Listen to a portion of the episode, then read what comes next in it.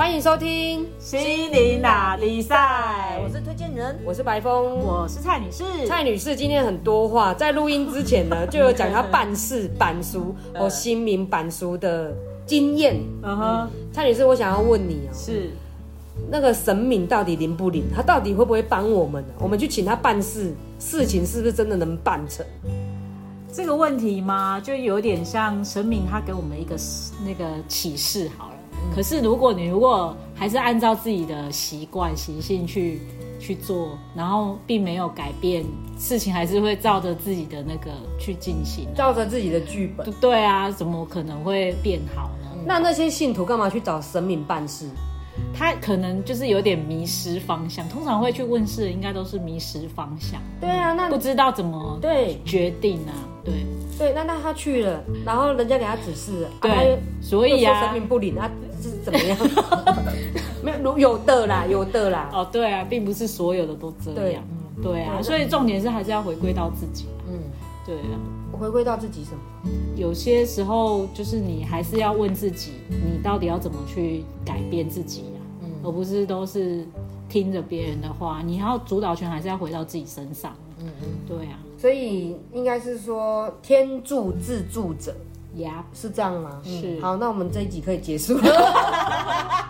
不用问啊、神明灵不灵，那还是要回来自己身上然啊后。我我是觉得我们先从那个问事的人的角度，嗯他到底要干嘛？其实通常会去想问事情啊，就是他有他自己的想法，嗯但他不知道这样子做到底对他将来是好还是不好，需要一个确认，他需要一个确认，所以通常我们都是带着希望神明背书的这种期望去问神明。希望被认可。对，希望被认可。因为我们问身边人，身边有人说好，有人说不好嘛，然后他就、通常就很迷惑，所以我不知道该怎么办，我们就去问神明，好像他是神，嗯，他已经是最大的力量了，相相我我相信他讲的应该是最有分量的。嗯，那对我来讲啊，生命也是一个角度而已，因为不同的神会给出不同的答案，嗯，不同的宗教的神也会给出不同的角度。那一样，就像蔡女士讲了，就是好，我我我现在相信这个神，他给我的建议就是他的视角给我建议，那我要不要去改变那个信念那个视角？嗯，对，我要不要改变这个信念、这个视角？其实你这样让我想到了，我们身边有一个朋友，嗯。然后他已经病入膏肓了，嗯。然后去问神明，神明跟他说你北戏，嗯。结果他还是戏。嗯，那就是神明的这个角度的视角啊，在于死跟不死都每个人看法都不一样啊。那你要不要去相信？就是假设我相信我不会死，那我一定有很多我不会死的做法嘛。他相信他不会死啊，结果他后来还是死 了。不是这个你这个这个这个当然了，因为他病入膏肓了啦，哦，他已经癌末了啊。但是我相信癌末有很多癌末的朋友其实是奇迹活下来的，这个这个其实很常见啊。有一些是有一些团体里面，我们常听到就是就是生病很严重，但那还是会有奇迹。嗯，所以回归到我们今天的主题，就是神明不灵或者神明不帮你，是这样吗？他求的那个神明不是不灵就是不帮他。再从另外一个比较高的视角来看，其实你在问的这个人，其实也是在问自己。哦，嗯我提出了问句，其实我在反问我自己。对，嗯其实那个神明就是我，我我们自己，其实我们是在问自己。你讲的视角，就是其实我是在问自己的这个视角，对啊，嗯，怎么说呢啊，？那你能不能接受这个答案？其实问世的人，他其实只是要一个给自己一个背书，那你可以去做。比如说，好了，我现在我我有一个往北或往南的决定，我做不出来，我去问神明，其实很简单。因为啊如果神明跟你说往北，然后你说靠，我不想往北，那就确定你想往南。嗯你可以用这种角度去问神明，嗯，对，那就照着你的方法去做就好啦。嗯嗯因为绝对没有绝对的对换错，对你就是问了神明，你就确定你真的不想照着这个方向去，然后你就去做，你真的想这个其实有几种情况，嗯嗯，就是说在问的人的状况，他可能是要做确认的，嗯。有的真的是迷惘，你叫我做什么我就做什么的的信徒也是有啦。也是有，嗯，对啊，那我针对于第二种，你叫我做什么？因为我真的是彷徨无助，然后我完蛋了，你救救我吧，也有这种心情去的啊。那刚才推荐人你有提到的，像这种真的不知道怎么做，神明叫我做什么我就信的这一种，嗯。你刚才提到的是，其实他是在问他自己，嗯，我可以，我还有什么可能呢、嗯，对我还可以做什么？可是他都这么迷迷惑了，他根本就不知道自己可以做什么，所以他才去找神对啊，所以欸当如果说当神明给他一个答案，他如果愿意试着嗯去执行，我觉得那都是一种移动。那你也不知道你会创造出什么样的可能性。嗯你指的移动是什么呢？就是你的心心态呀、你的心境的移动。因为你现在会去问，是因为你觉得你迷惘，你没有一个方向。嗯那你现在去问了啊，然后神明告诉你的一个方向了。嗯。那你愿意从这个迷惘的状态移动到另外一个状态？嗯，至少不是困在对，不是不是一一直在那里面转圈圈呢、嗯。对啊，没有人困得了你，除非你愿意放了自己，让自己往前走。对。那如果这样，就不用去问神啦、呃是是啊，可是有些人就是他就需要一个一个媒介，媒介。对对对对，所以问神或不问神都这个不是太除非他有一天就是意识到，其实问自己就好了。对对对对对，那就没有对啊问题。，对啊，你说问自己就好了，我何德何能可以是神呐、对不对？有的人会这样说呢。这个跟神好像有一点对啊。对，其实就算我们神也是一种视角，给出一个视角的某一种视角的答案呢、嗯。哦，对啊，那其实我们也是一种视角啊，嗯。嗯。嗯嗯，朋友也是一种视角啊，就是你愿意去接纳什么，嗯。你就可以去做啊。嗯，你都可以去试啊。你怎么你没有试，还是不知道说那个路会走走到哪里呀？其实说回来，就是真的很迷惘的人去问十个神，还是 对，要听哪一个神神呢的，他还是迷惘。那我以我白峰自己的例子好了，嗯。我大概在三年前去问神，就是说，因为白峰是从事旅游业，嗯。那我要评估，就是说我要全心投入旅游业，嗯。变成在接团的靠行的旅游业者，嗯。还是我就是简单轻松的带团，哦，一个月带一两个团这样子。嗯。那我去卜卦的结果，他就是跟我说，你有看到别的机会，你就要换嗯。换跑道。嗯。那因为现在武汉肺炎，我就觉得哇塞，也太神准了吧！因为那时候我听到这个卦之后，我就决定，那我就不要全力以赴投入这个行业，嗯我就按照我平常的节奏带团，这样就好了。